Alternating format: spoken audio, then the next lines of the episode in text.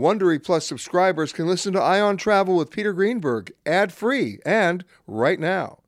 Join Wondery Plus in the Wondery app or on Apple Podcasts. This spring, if you'd rather spend time enjoying your lawn instead of trying to keep it alive, there's good news. TruGreen is the easiest and most affordable way to get a beautiful lawn. All you have to do is water and mow, and they'll do the rest. Weed control, fertilization, aeration, and even some things you might not even think of. They'll do all of it, while you can do literally anything else. With TruGreen, you can have your lawn looking as good as a putting green. That's not hyperbole. TruGreen is the official lawn care treatment provider of the PGA Tour. TruGreen offers a satisfaction guarantee, and they have a verified best price promise, which guarantees you the lowest price with no compromise on quality. You do you. Let TruGreen do your lawn care. Visit truegreen.com to get the best lawn at the best price with the best people guaranteed. This episode is brought in part to you by Audible, your go to destination for thrilling audio entertainment. Whether you're looking for a hair raising experience to enjoy while you're on the move or eager to dive into sinister and shocking tales, Audible has an exclusive collection of thrillers from best selling authors that will keep you on the edge of your seat like James Patterson's first audio only thriller, The Coldest Case. Experience stories like never before, where every chilling detail is brought to life by captivating sound design. Plus, as an Audible member, choose one title a month to make yours forever.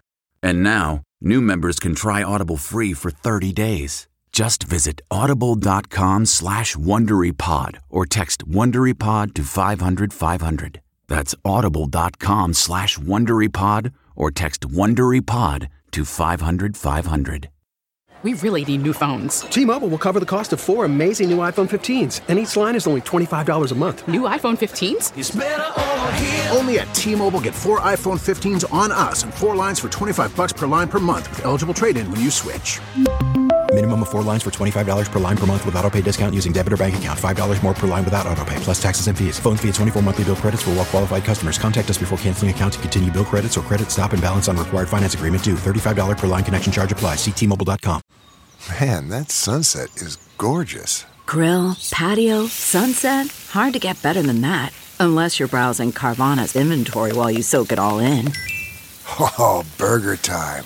So sit back, get comfortable. Carvana's got thousands of cars under $20,000 just waiting for you. I could stay here forever. Carvana, where car buying meets comfort, meets convenience. Download the app or visit Carvana.com today. Graduation is a sweet occasion, but finding the perfect gift can be a bitter struggle. MMS.com has a solution personalized M&Ms.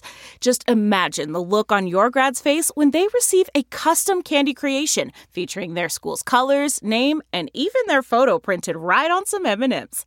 It's a thoughtful way to celebrate their accomplishments and make the occasion even more special. Visit MMS.com to create your own personalized gifts and party favors for graduations, weddings, birthdays, and more. That's MMS.com. Use code WONDERY to receive 15% off your next order. This episode of Travel Today with Peter Greenberg is brought to you by Audible.com, a leading provider of spoken audio information and entertainment. Listen to audiobooks whenever and wherever you want. Sign up today at www.audiblepodcast.com slash travel today to get a free audiobook and 30-day trial. It's time for Peter Greenberg Worldwide with America's number one travel news journalist.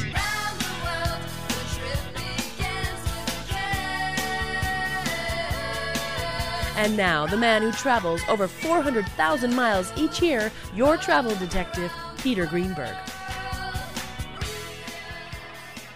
Hi, everybody. Peter Greenberg here, and welcome to the podcast that's done from a different location around the world every single week. One day Canada, the next day Thailand, then New York, London. You just never know. This week we come to you from Montego Bay, Jamaica. My next guest I have had on the show many, many times, and I don't come down to Jamaica without talking to him or without him talking to me. He's the Honorable Edmund Bartlett. He's the Minister of Tourism for Jamaica, but also the founder of something we're going to talk about the Global Tourism Resilience and Crisis Management Center. Say that three times fast. Thanks for coming, Mister. Thank you very much, Peter, and welcome to Jamaica. It's, it's always it's always, always, a joy to have you here. Well, I know you say that to everybody, but it is a joy to be here. no. No, for you it's true. Okay. but let's talk about some serious stuff here because, uh, you know, there's a reason why you started this, not as Minister of Tourism, the reason why you started this center. Uh, because uh, we were listening this morning, I'm, I'm, down here as part of the United Nations World Tourism Organization conference. We were listening to the former president of Colombia, uh, President Uribe, who was saying that, you know, if there's a problem, whether it's a problem with statistics, fear, perception, a natural disaster, um, a civil disturbance, an act of terrorism, and we can go down the list, hearing from a government official doesn't always do it because who wants to believe them? There's a credibility issue. I mean, present company excluded, of no, course. No, uh, but I but think in general, you're quite correct. You know, um, people want to know that the source of information is uh, reliable and not tainted by any considerations, whether it's political or otherwise. And so you're uh, quite right, absolutely. I mean, I, I, can think of so many examples uh, in, in just recent history where something bad or something that was perceived bad that happened, and the flow of information, whether even if it was in, you know well intentioned or not, was either misleading or or or just there's misinformation, and it actually compounded the problem. Absolutely, and you know to the point that you have made, uh, talking about disruptions and different types of. Um, of, of, of mega events which take place to cause dislocations in economies and, um, and influence how countries are able to function. Uh, having accurate information, accurate information, having um, on point messaging, and having a sense of geodirection is critical. And a credible source. And credible. You see, people need to know exactly what is happening, what's the truth. Exactly. When did it really happen? How did it really happen? Who? Has it happened to, and where? And, and, and, and the answer. Add, and I'll add one to that. And what does it mean to you? Absolutely. And, and then if we go further, how can I help? Which I think is, is what we are about and what the Resilience Center is about.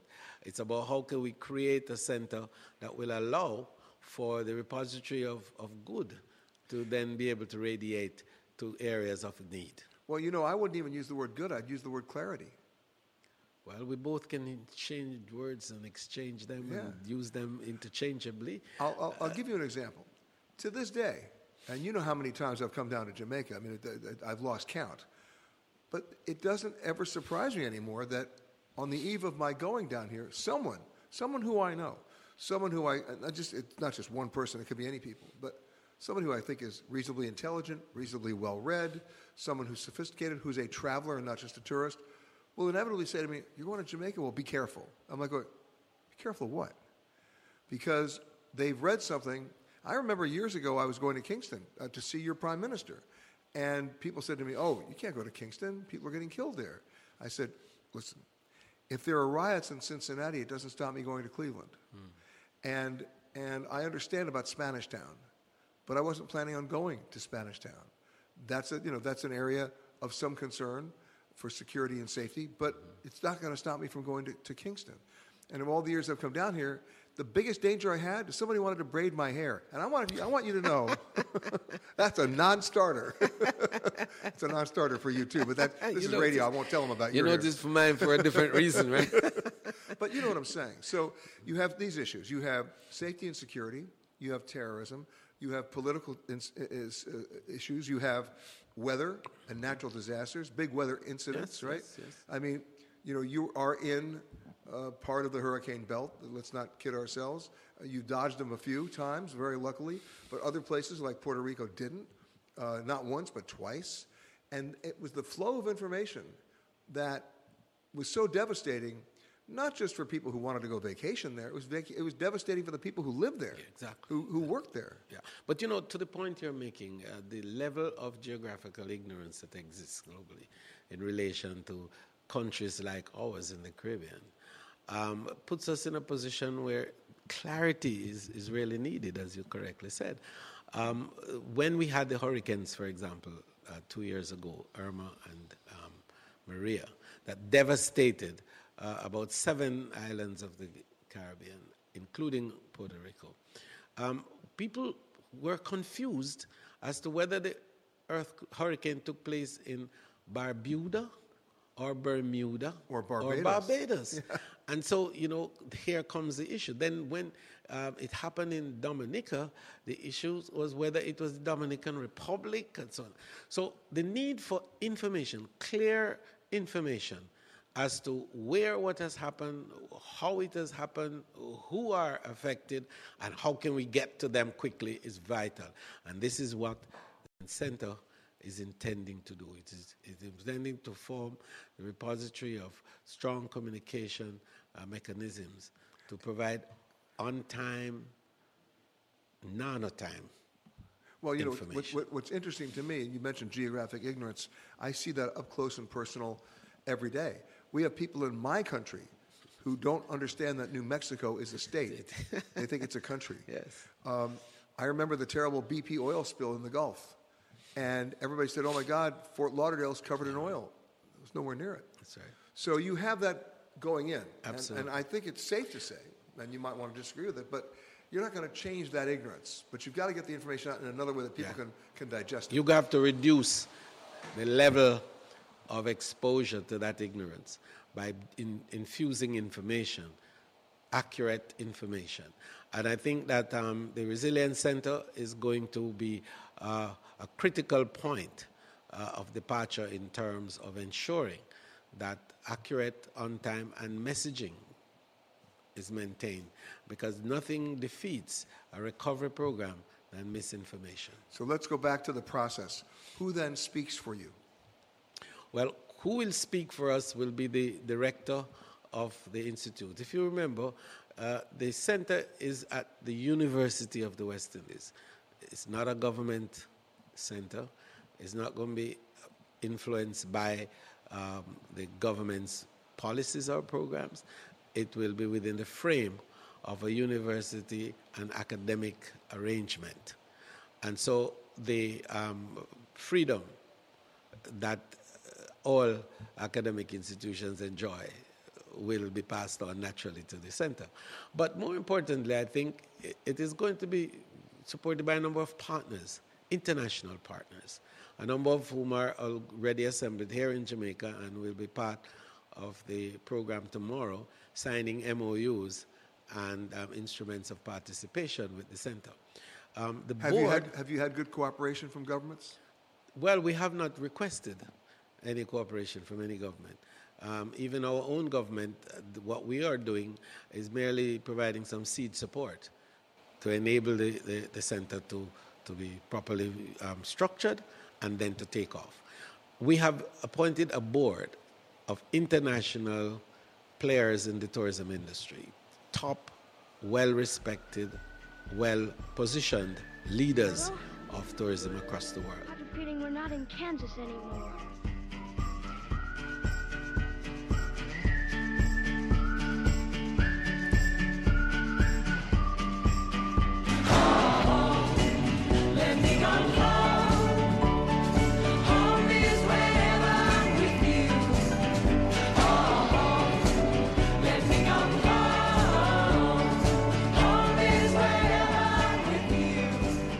I get a chance to talk to Gay Myers. Hi, Gay.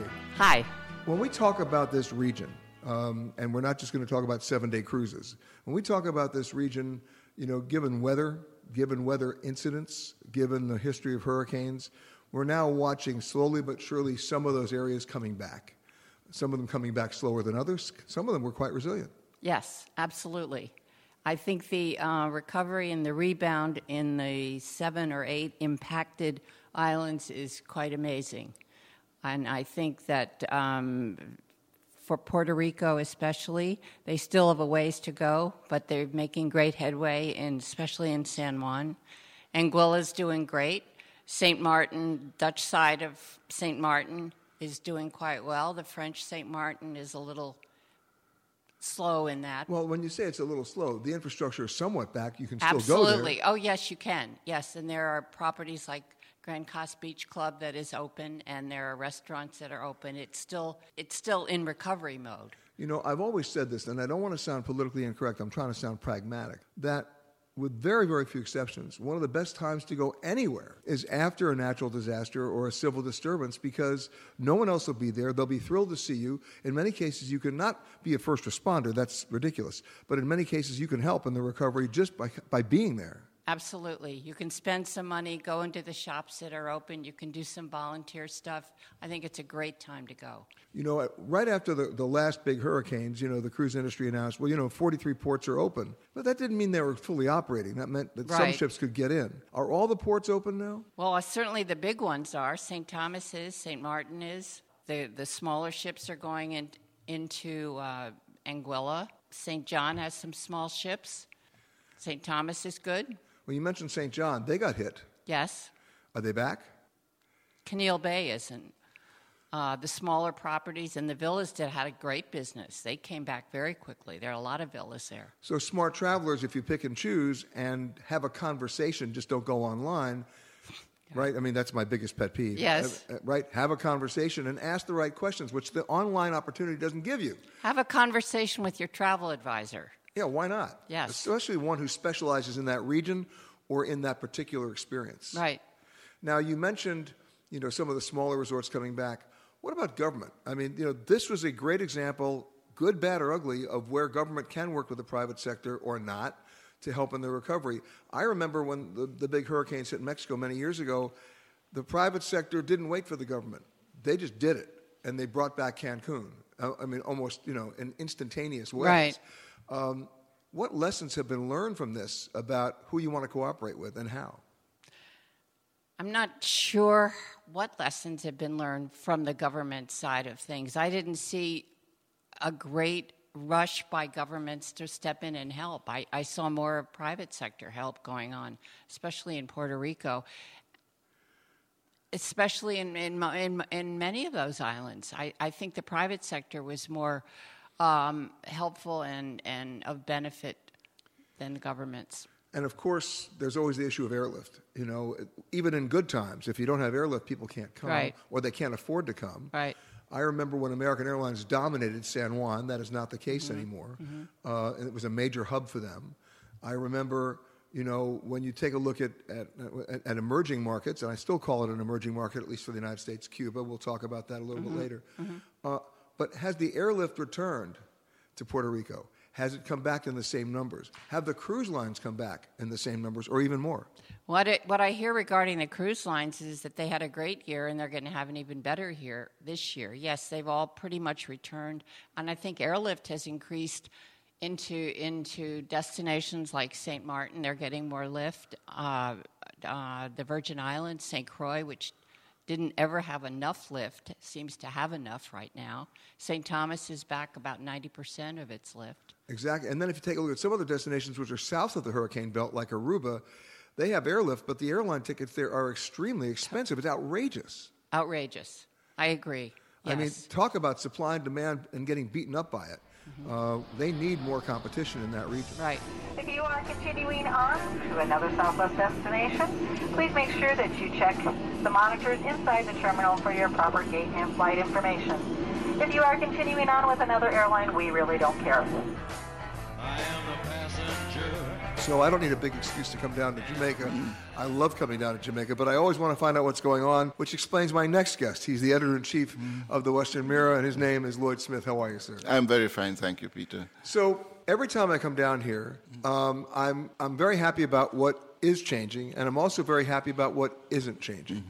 Uh, so you'll find me hanging out at Scotchies. Yes. You know, I, mean, I, I don't like to eat at hotels. I like to go out there where it's, it's very smoky and there's a lot of red stripe, and, and if I'm not looking, they put too much hot sauce on the stuff. But Yes. I mean, that's that's pretty cool stuff. But I want to get into some serious issues with you, and the serious issues are this. Uh, and I talked about this earlier in the show with uh, Minister Edmund Bartlett, who's the Minister of Tourism. There's still the fear factor. There's still a safety issue uh, that's perceived, if not Mhm. real, uh, where people, even my friends who are educated and think they know everything, will tell me before I come to Jamaica, "Be careful."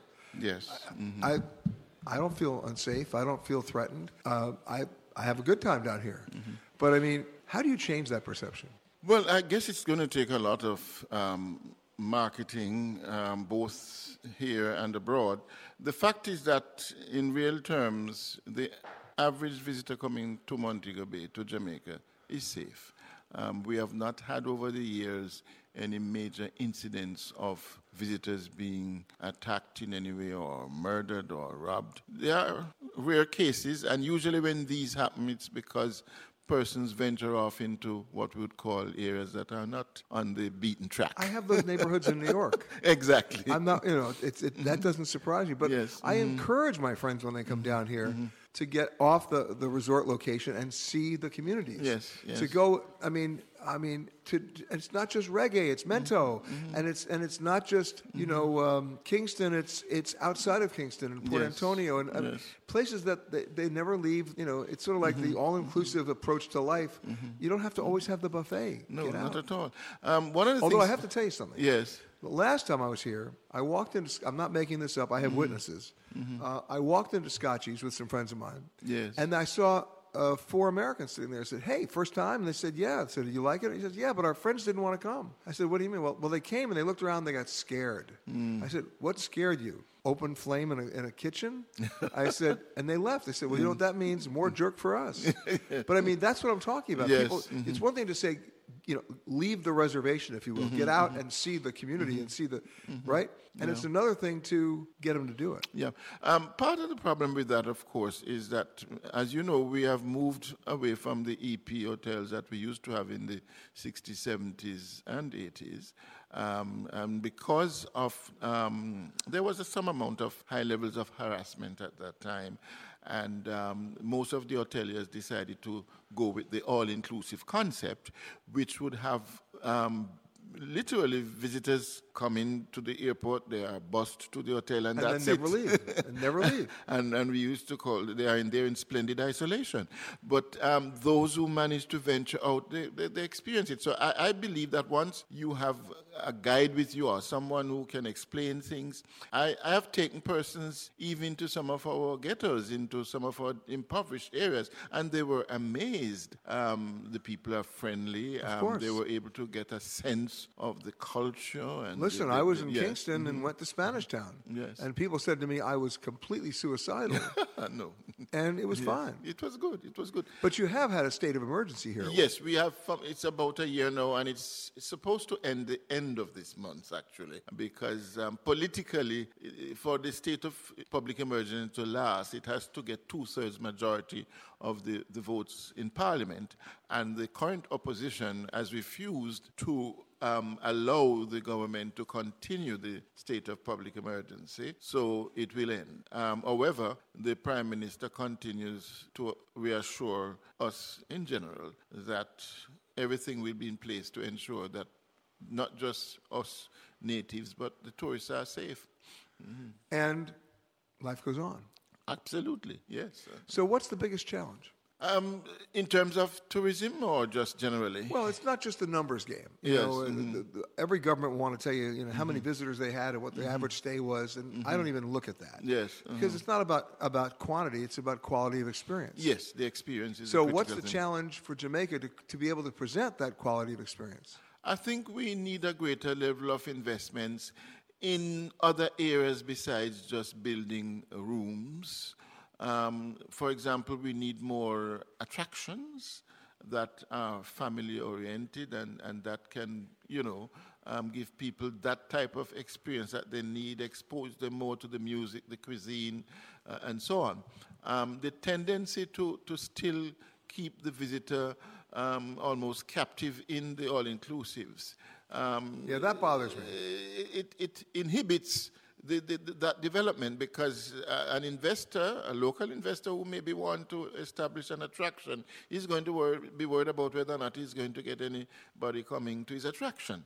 Um, we also need to create more shopping experiences. I think that's one of our greatest challenges right now. I don't know if when you spoke with the minister that came up, because that remains one of our major challenges as a tourist destination. We do not have enough shopping experiences for our visitors. That's very limited. And it's affecting us economically because the potential to earn far more um, US dollars is there, you know, if that area can be fully developed. But I would say the cool thing is if you're going to visit Jamaica, and I'm not just talking, I'm not just talking about Montego Bay, Mhm. Negril, Ocho Rios, anywhere, is that if everybody else is stuck at the all-inclusive, essentially trapped in their velvet prison, yes, and you get out, you benefit because no lines, Right. great service, great Yes. attitude, and better experience. Exactly. Uh, and you, you, you, we have a special type of hospitality in Jamaica which is second to none, if I may say so. The warmth of our people is genuine. And when you are among Jamaicans, we like to party, we like to have fun. Oh, I know that. And, and that's infectious, so, you know. So when people get to know us better, we are not hooligans, we are not Although I do have one caution. Yes. When you ask for directions and a Jamaican says to you, "Oh, it's just around No, the no, corner," no. don't believe it. That's legendary. You'll be walking miles.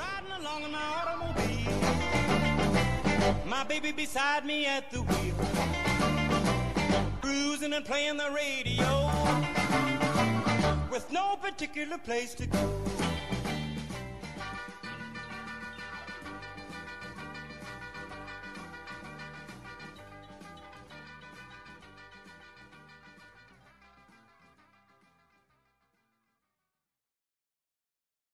Audible.com has more than 150,000 titles and virtually every genre.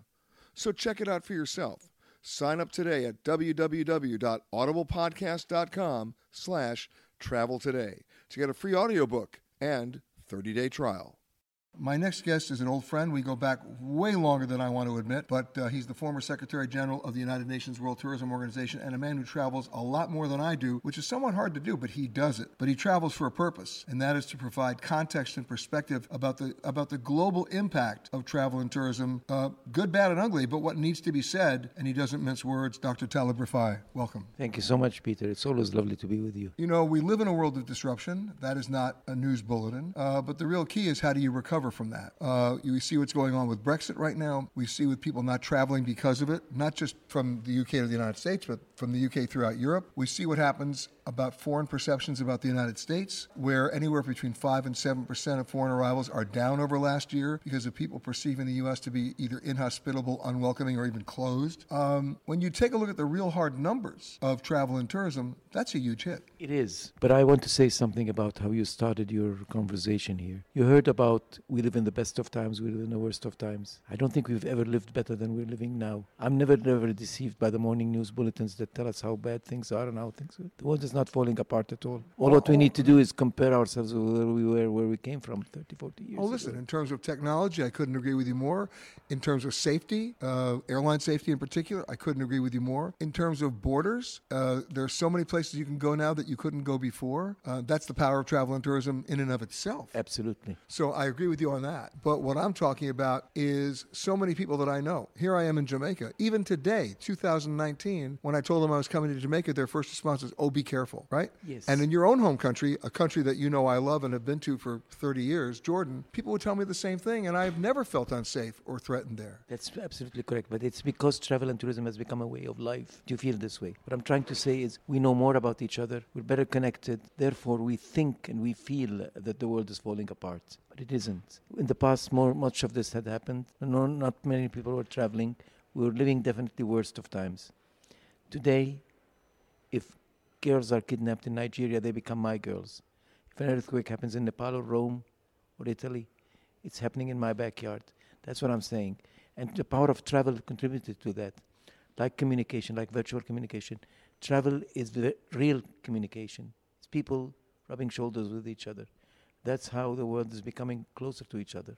That's why we feel that anything that happens anywhere around the world affecting all of us. Well, it's a different kind of t- connectivity because we're trying to find common ground. Correct. You know, it's interesting. There's a book that I highly recommend people read. They've just put it back into print. It was a book written by Samuel Clemens, Mark Twain, Yes. that people forget he wrote because they think Huckleberry Finn. I get that. But the book that he wrote that has such impact today is a book called The Innocents Abroad. It was about his travels in the late 19th century uh, ar- ar- around around the world by steamship. I mean, at a time when people didn't even travel at all. And what's remarkable to me is when you read his passages of where he went to Egypt and where he went to Africa, his complaints. He had travelers' complaints. And you know what the complaint was? They wanted to charge him at the hotel for a candle. Hmm. they wanted to charge him extra for soap. We worry about the minibar today. Hmm. But even back then, the experience under much more hardship situations was more or less the same. It was because travel is travel, but the fact what you're saying here shows us how much we have come a long way. Travel tourism today is a people's movement. One out of five of the people of the world make an international trip every year outside of their own country. It's not anymore this gentleman or any other aristocrats that travels to India, to China, or any other country that he calls exotic, comes back and writes a book about it. It's people moving. It's it's massive movements. Sure. Mark, listen, Mark Twain wrote a book about it. Today, people just go and Instagram their food. Correct. The only thing that I worry about, Taleb, and, and I hope you'll agree with this, is we've developed an entire generation of people who are more obsessed with documenting their experience than actually having it. Yes, I agree with that. I agree with that. But that's part of the experience itself. Documentation is part of joy of life as well. So let's not deny ourselves that. Oh, I'm not denying it, and I'm not denying the opportunity. I just don't want it to be all the opportunity. Yeah, that's right. That's right. But I think travelers today are by far much more interactive, much more seeking experiences than they were before. You saw the presentation yesterday about uh, coming from a colleague of mine, a good friend, Carlos Vogeler, when he spoke about the stages that we're passing through. He called the stage that we're into now, the experience stage, the dream travel, which is basically to go and see other things in a different light, which was not there before. Your travelers today cannot be satisfied or content traveling 40 people in a bus and being pointed at this is Sturifeld, this is the Louvre, this is, they want to go down, they want to meet the people, they want to eat with them, they want to hear their stories. They want to get off the bus. Exactly, exactly. Get off the bus. And, and, I encourage everybody listening to the show. I have nothing against bus travel. I'm a very big fan of getting off the bus when you get there. That's right. Absolutely. I, I remember, I'm not making this up, 25 years ago, I was in the Philippines, mm-hmm. uh, going between the islands of Legazpi and Palawan, and there were a group of five travel writers on a bus and they wouldn't get off the bus. And I asked one woman who was a travel writer. What are you writing about? I asked her what the name of her column was. You know what the name of her column was? Off the Beaten Path. I said, Are you serious? Be a rapid change in cabin pressure, oxygen masks will automatically drop from the compartment above your seat free of charge. And to start the flow of oxygen, pay your flight attendant $75.63. My next guest, sort of a regular on this show. I see him at so many different events. We always want to check in with him. He's the editor in chief of Inside Tra- Insider Travel Report. James Shillinglaw, how are you, James? I'm doing great, Peter. How are you? Okay, so let's get an update because you know, in a world that's confused and chaotic, uh, you can see the the almost the inevitable and almost knee jerk effects of travel uh, being cut. Uh, if you look at, at, the United Kingdom now with Brexit, so many people just not traveling. And that just doesn't mean to the United States, that's within Europe. Uh, they're all worried about March 29th. That's just next month when, when the, apparently that agreement ends. And uh, assuming they get a Brexit or no Brexit, every different bilateral agreement is going to have to be renegotiated with airlines and hotels and countries. It's a mess. Uh, we're dealing with the perception of the United States by foreign travelers who perceive us to be unwelcoming, closed, and inhospitable and we've seen a noticeable drop in incoming passengers to the United States, anywhere from, depending on whose numbers you believe, anywhere from 5 to 9%. That's substantial. And then, of course, we just survived, if you want to call it survived, the government shutdown, where you're dealing with at least uh, $3 billion in lost revenue they can never recoup. And that, that's just airlines, hotels, and cruise lines and the economy in general. And anytime you have a situation like that, the ripple effect is not a ripple effect. It's, a, it's an avalanche effect where it's not just people not traveling, they're not going to their dry cleaner, they're not going to their restaurant, they're not getting their shoes repaired, they're not filling their gas tank. And of course, travel gets hit. Well, Peter, boy, I don't want to travel after that. That's just no. That's like exactly why news. you want to travel. No, but the, the point the, is that's, the, that's answer, what we're dealing with. Yeah, the answer is actually, if you saw, it was the power of travel that got the government shutdown reversed. Yeah, let's talk about that because when they had that ground stop last Friday at LaGuardia, I ended up on the air at CBS almost immediately because that was a huge wake up call. That okay, we can talk about not enough FAA inspectors looking at maintenance. We can talk about not enough, you know, uh, pilots being certified with their medical certificates up for renewal. But when you don't have enough guys working the working the, the screens at the tower and you do a ground stop, what a ground stop means is nothing leaving and nothing coming out of La, LaGuardia, which means as LaGuardia, and by the way, it's a beautiful clear day of weather, so it wasn't compounded by that. But it's the same impact because once LaGuardia shuts down, the rest of the country falls apart almost exponentially and it moves westward. Yeah, right? well, we, well, we thought it was the TSA workers that was going to be the problem because they were calling in sick, but it turned out it was the air traffic controllers that did it. And, you know, it's one thing to have an air traffic controller uh, available to work. It's not a good idea to put this guy or this woman on a second double shift. I do not want to be in the air when one of those guys is on a second shift because I know how, how tough that job is. Mm-hmm. But here's my guess on this, and I might be wrong. I'll never know. But, you know, here you had Mitch McConnell. And by the way, I'm not getting into politics here. I'm just looking at process. Mm-hmm. Here you have Mitch McConnell saying he's not going to introduce a measure to reopen the government so they can discuss everything. He's blocking everything. And all of a sudden, this hits the fan. What's Mitch McConnell's wife do? She's the Secretary of Transportation. that's yes, Elaine that's Chao. I That's bet there was some pillow talk in that room that night. Yeah, and it, it might have worked because then we had the government open. It wasn't even over. It was literally within hours, if you remember. other, yeah, and the other argument, which I find somewhat funny, again, we'll never know if it's true. When you shut down corridors, you're not letting any of the president's friends on their private jets fly either. Somebody was talking to him saying, "Okay, it's gone too far." or members of Congress. or members of Congress. Nobody was moving. So, if you ever look, anytime you want to know about the power of travel, just disrupt it. You want to have a volcano in Iceland, see what happens. Yeah, it's well- disrupted. Well, I wrote I wrote a story about it immediately. I said that this shows the power of travel that can actually end the government shutdown. Nobody else could do it. Now the question is what's going to happen in about two three weeks. Whether we're going to be at ground zero again and we'll have the same issue. Uh, I hope not. And, and a lot of people felt that it was sufficiently. You know, the danger was sufficient that most people say that that can't happen again. Yeah, uh, my guess is I'm, uh, I think you're right. I, I, I think they're going to come to the brink again and realize we do not want to open that mm-hmm. door again because when that door closes, it's going to be right in our face. Yeah. No matter what side of the fence you're on politically, it's not a good idea. All right, so now that we understand the power of travel, and we also understand it's a buyer's market because of the influence of other either negative or scary things out there, mm-hmm. pretty good idea to travel. I would think so. It's actually a great time to travel, and uh, we're down here in the Caribbean, of course, and this is a region that suffered immensely about less less than two years ago, and I would argue it's back, and it's back big time. And right now, you can get some great deals in the Caribbean, great deals on cruises, and by the way, it's a whole new Caribbean. They have taken this opportunity in the last year and a half to completely renovate many of these resorts. Some are still being renovated, but they're being renovated because they're trying to do it right. So you're getting all these islands, I think there are eight or nine that got really hit, and they're all coming back big time. with the exception of, you know, people want to talk about branding. I remember, you know, after the big hurricanes, both of them in, in Puerto Rico, you know, Marriott had X number of properties that were closed, and Hilton and Hyatt. But what people don't realize is that Marriott doesn't own them, Hmm. they manage them. So the real question was the ownership of these properties, no matter what island you're on, were they properly insured? Were they sufficiently capitalized to be able to do a complete reconstruction? Some of them did, some of them didn't, but the ones that did, they're amazing. Yeah, and they're coming back, as I said, bigger and better than ever. I, I've on St. Bart's recently, and all these properties, they're putting in the money and they're actually renovating it and going beyond. And so these are now super properties, and it's a great time to go visit them. And by the way, this is not just some silly promotion. Come to the Caribbean. We're open for business. They need the business. Uh, there are people here who still think that there's no water or electricity in, in Puerto Rico. Th- That got back. Um, and And that, you- that was a year. That was over, over a year ago. it now, was. We point. went down there. We, we did one of my shows down there. We did a couple of my shows down there, and th- it was just devastating.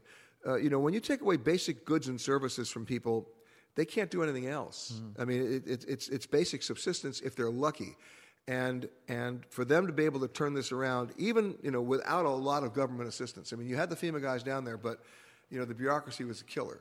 Um, they've turned it around. Even the national parks are open. Mm-hmm. Um, and that's not just there, it's also in St. Croix. They, they've been able to fix the damage and make it even better. Well, even beyond Puerto Rico and the U.S. territories, I think that the Caribbean uh, governments and pub- private sector has done a great job in, in getting everything back online uh, and really turning it around. I don't hear a lot of people who say they don't want to go to the Caribbean this year. Hello and welcome to Alaska Flight 438. We'd like to tell you now about some important safety features of this aircraft. The most important safety feature we have aboard this plane is the flight attendants. Please look at one now.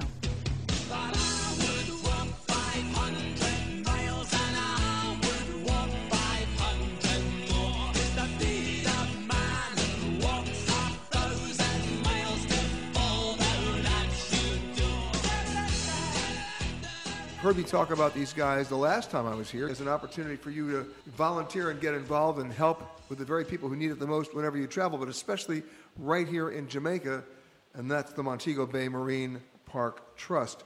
And joining me now from the Trust is Charlinda Forrester. How are you? I'm fine. I'm so glad to be here. And I'm glad that you're here because, you know, I, you, you don't have to pay me to get in the water. You don't have to pay me to go near the water. But this is mm-hmm. such a great opportunity for people who are vacationing here to leave the resort and go out and help you guys Yeah. do coastal cleanup and identify stuff and, and make sure Explore and get to know the environment. yeah. yeah. Now, you guys are one of the first marine parks here, right? Yes, we actually are. We are 26 years old, established in 1992. Wow. And how big are you? 15.3 kilometers square. So manageable. Yeah, But from that's the big enough. airport coming all the way down to Great River. That's us. So when you're landing at the airport, you're landing right over the park. Yes, you're in the park. You are in the park. Mhm. So if I wanted to volunteer and go hang out with you guys, what, what could I do? Just come down, come down to the park where our office is actually at Pier One. So you can just come on down to Pier One and just come into our office and volunteer. No and you can also go to our website. Uh, well, we'll get to that in a 2nd but Mhm. no experience necessary, right? No, come Okay. and learn. Okay, what are you gonna what are you gonna make me do? What are you gonna do? Put me to work? Um, swim, dive. Oh, let me let's see. If I'm volunteering to swim and I'm volunteering to dive. This is a pretty good deal. Yes, you can, because you are actually helping us do things. So, for example, when we have underwater cleanup, you can help us with that. You just swim, help us clean up. You can also help us with students, because we have students coming by to learn about the marine organisms. So, if you're great at that, just come on and help us. And what's the biggest surprise when people come down that they don't really know about Jamaica or the park? Uh, they some of them do and some of them don't. But locally, a lot of questions. Well, the most popular thing that we get is persons don't know that corals are actually living things and they're, They're not living, breathing rocks. organisms. They are. They yeah. think that they're rocks. So it's like, oh, th- those cute rocks out there. I'm like, no, no, they're only rocks when you take them out of the water. exactly. They're actually living, breathing organisms. now, if I were to go snorkeling with you guys or swimming with you guys beyond just the cleanup, Mm-hmm. what would I see down there that would surprise me in terms of the, of the wildlife, if you will? Well, basically, you'll see things that are on the coral reef generally in, um, you know, Caribbean waters. It's not really a lot of out of the ordinary stuff. So everything might be a surprise. You might see a dolphin, you might see a turtle, you might see a shark, you might see just little sergeant majors. Just as long as the shark doesn't see me. Oh, They can see you too. Uh, thank you so much for sharing. that would be a very fast volunteer opportunity.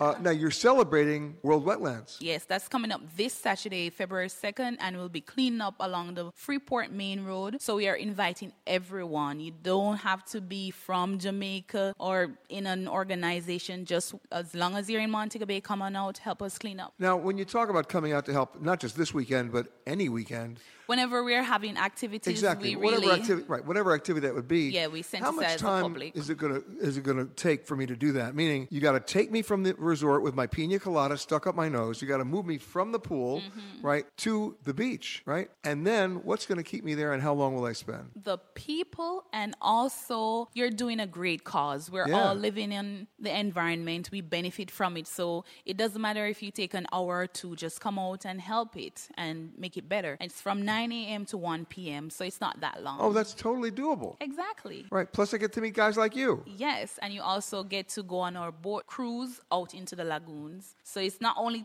to clean up, but you're actually going to go on a tour to actually see the mangroves, be with it, the organisms that are there, the You get to connect- You get to connect the dots and learn about it. Exactly. You know what you're protecting. Yeah. What's the most endangered area right now? The most endangered species here in Jamaica? Um, we're really looking at the parrotfish now because we're really having a reef issue with the algae versus, um, you know, just generally clean reef. and by the way, the algae is coming from where? Runoff from people's sewers. Exactly, and we have so many runoff coming I'm telling you, we see that a lot in lakes in America. It's terrible, but I'm surprised to see it as bad here. It's bad. We have gullies and drains just emptying straight out on the coral reefs, and it's just it's unthinkable. But is it fixable? Yes, if we change our mindset and our your attitude towards how we dump garbage, Sure. we need to really focus on that. So you're not just educating the visitors, you've got to educate the locals. Yes. That's the biggest problem in any community, Mhm. right? Now you can tell me the website.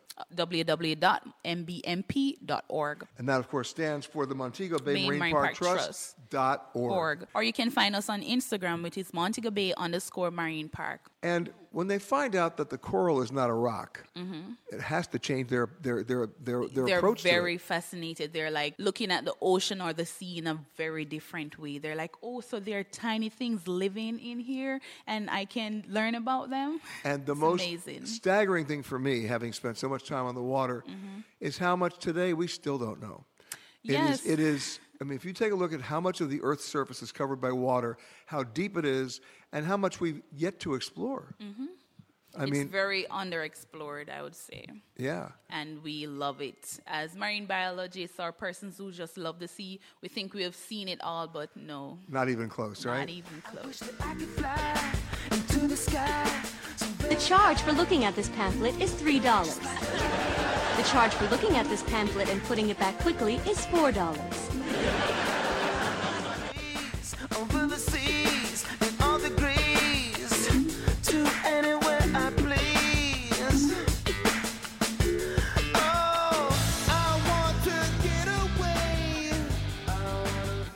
Sad statement that most people who visit here never leave the resorts. They sit there with a pina colada stuck up their nose, and they think they've seen Jamaica, and they have no idea. They just think it's all about reggae and Bob Marley. They don't know about Mento. They think it's all about the hotel's version of jerk chicken, but they haven't gone to Scotchies. I mean, they just don't know. And, you know, the culture here is amazing. When we were down here many years ago to do a one hour special with the then Prime Minister, P.J. Patterson, we went everywhere together, um, and not just in Montego Bay. We went all throughout the country, and that's where I learned so much about the culture and the music and the food and the art. Uh, joining me now is someone who knows a lot about the culture because so much of what they do preserves it. His name is, I love your last name, Edward Firstman. Yes, I. The director of the Rastafari Indigenous Village. Yes, one off. Part of what you do is to preserve the culture. Yes, most definitely. You know, um, the truth of it is culture comes on so many levels, you know, and the human side of it is is really something that was struggling in a way because our community has not really has uh, had a, a, a, a, a, a what we call a comfortable time with the Jamaican society, just based on the fact that Rastafari was something that differentiates, you know, and pushed the boundaries. Well, it a scared bit. them. In a way, yes. No, but they didn't understand it, right? Yeah, they never understood it. And, and coming out of the colonial world where there were a set of standards for what a human being was meant to be, Rastafari communicated a different um, interpretation of what a human being was meant to be. Well, you know, we're, we're still going through our own problems with racism in America. Here, it wasn't just racism; it was it was a religious thing too. Yeah, because really and truly, um, there was a lot that ones would have to battle through the history. Um, our history was really, um, Um, you know, the, the, the- idea of slavery that was there and that, and that was pronounced. But the, the difference in this form of slavery that Jamaica experienced came through the mental slavery, something that was deliberate to remove your tradition, to remove your idea of spirituality, to remove the way how you thought Yeah, about their the version of assimilation, right? Like do it our way or no way. Exactly. Yeah. And, and, and, and, and, and, you know, that was all, you know, against any kind of a human rights approach, against any kind of a constitutional approach that Jamaica But you were also kept economically separated. Exactly. So know, all ha- of our rights were being um, attacked. And then someone told us that tourism could be a way, you know. Although I will tell you this: Yes. if I see one more Bob Marley T-shirt, I'm going to throw up. Yeah, yeah, yeah. Yeah, yeah, I'm sorry, yeah, yeah, but I mean I understand it because you. It was not just tourism; it was the music, it was the art, right? That's where people started to recognize you when you think about it. Yeah, but even in those type of recognition, because rights were not enforced, because we were not telling our own story, we were going through third and fourth and fifth parties. And this was why we basically set up our own space to tell our own sta- um, story and to make ourselves be number one. Right. Basically, what you're telling me is you had really bad marketing. Uh, yeah, well, you know, I mean, when you think about it, yeah. bad acceptance of of Yes. who we are and what we represented. You know, the well, you you were to a certain extent threatening. Yes, Not by not by anything you were doing, just because people didn't understand. Yes, difference normally cause that type of uh, Sure. attitude and behavior, you know. And we were definitely different in the way how we uh, dress, how we carried. So what changed it, or what is changing it? I should say. Yes, the ing is very, very important. I think, and this is why I say some kudos to, to, to tourism because, in a way, we created a space to teach, and which meant that we were trying our best to learn. And, and it's a way how to learn not just from ourselves, but from the world in general, and recognizing that we're part of a global community. And thank God we are in a global community now because you can communicate faster. Yes. And, and, and basically tear down bridges faster. Yes. And, and what that global community did once we opened up the space it gave um, us the opportunity to see that this level of discrimination that we would face locally, it gave our, our children a chance to see that, you know, acceptance is not just in Jamaica, it's wider than that and it's in the world. So, in a way, that's how our preservation started because the art that you speak about, the music that you speak about, all of this come out in a space of Rasta Village. People hear a lot about reggae music, but they want to find the mother of reggae music. They got to which go is, back to do it. Which yeah. is Rastafari. We're talking to Edward Ray Firstman from the Rastafari Indigenous Village. You guys are about 10 years old, right? Yeah, yeah. And right here in Montego Bay. Right here in Montego Bay, just outside of Montego Bay, like about 10 minutes. So, yeah, call it right inside of Montego Bay. A beautiful location, Montego River Gardens. Um, that's the name of the space um, in a community called Portobello. And I know Portobello. And you can come learn, you can come experience, you can even stay overnight. You can stay overnight and you can actually teach too as well, you know, because the idea is that we're learning so much from visitors that it's really a Oh, sharing. now, now you've opened the door. What's the one biggest surprise you've learned from visitors? That the Because they're supposed to learn from you. Yeah, that the center of the banana trunk can be eaten.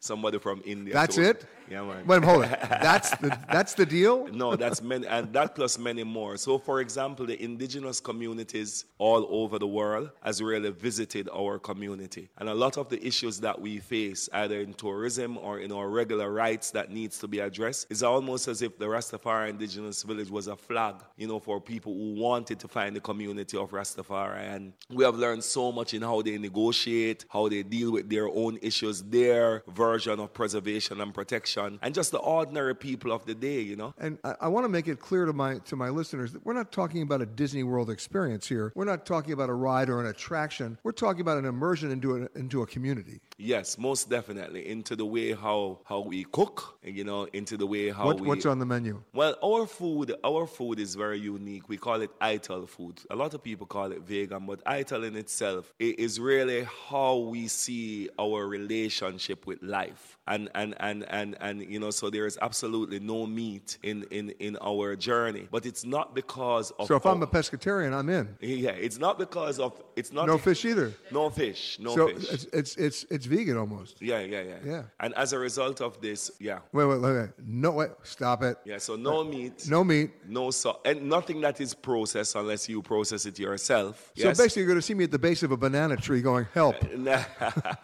but but what happened is that it's unique ways Yeah. how we use flavors that are here which, in which are Jamaica. handed down generation to generation. Generation to generation, and coconut is the main ingredients in all of our meals. Yes, so it's if you like coconut, it's a coconut flavored. so we're talking coconut bread. coconut everything.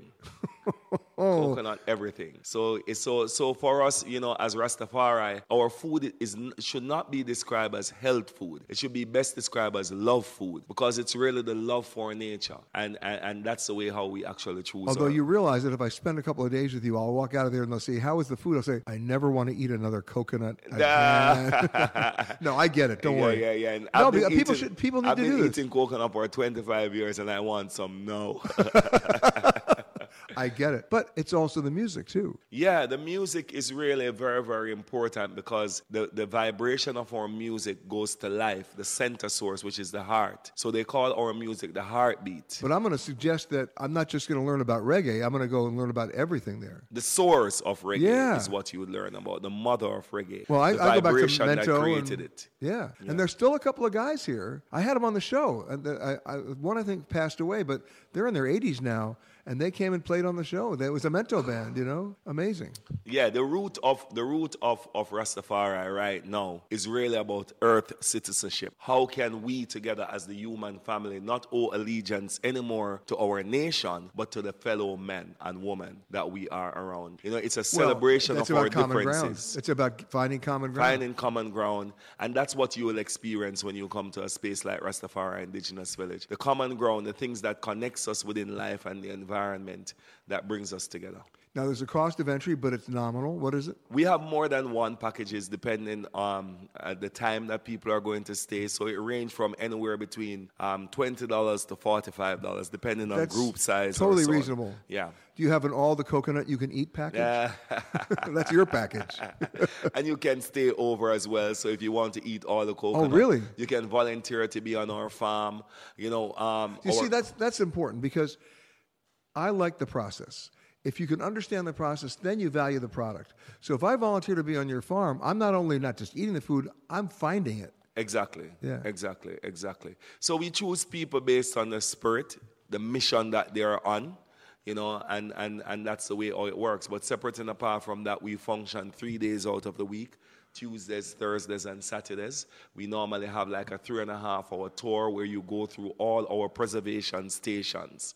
These are areas that are by the individuals who are in the village. They are concerned about things that are being lost.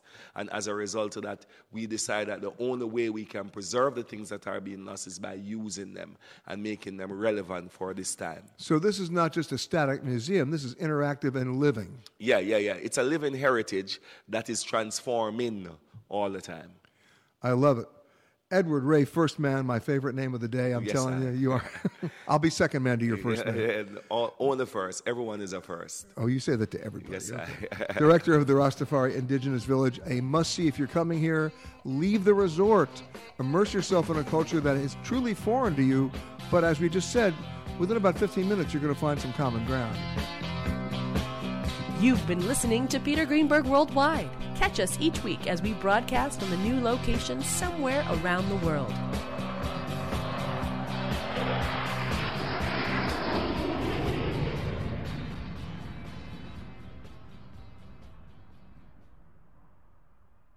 If you like Eye on Travel with Peter Greenberg, you can listen early and ad free right now by joining Wondery Plus in the Wondery app or on Apple Podcasts.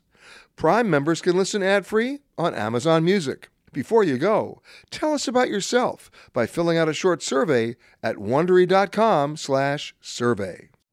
You know how to book flights and hotels. All you're missing is a tool to plan the travel experiences you'll have once you arrive. That's why you need Viator. Book guided tours, activities, excursions, and more in one place to make your trip truly unforgettable. Viator has over 300,000 travel experiences to choose from. Everything from simple tours to extreme adventures and all the niche, interesting stuff in between. So you can plan something that everyone you're traveling with will enjoy. Real traveler reviews give the inside scoop from people who've already been on the experiences you're considering. So you can plan with confidence. Free cancellation helps you plan for the unexpected, and 24 7 customer support means you can travel worry free. Download the Viator app now and use code Viator10 for 10% off your first booking in the app. Find travel experiences for you. Do more with Viator. A story of betrayal you would struggle to believe if it wasn't true. Listen to Blood is Thicker The Hargan Family Killings early and ad free on Wondery Plus.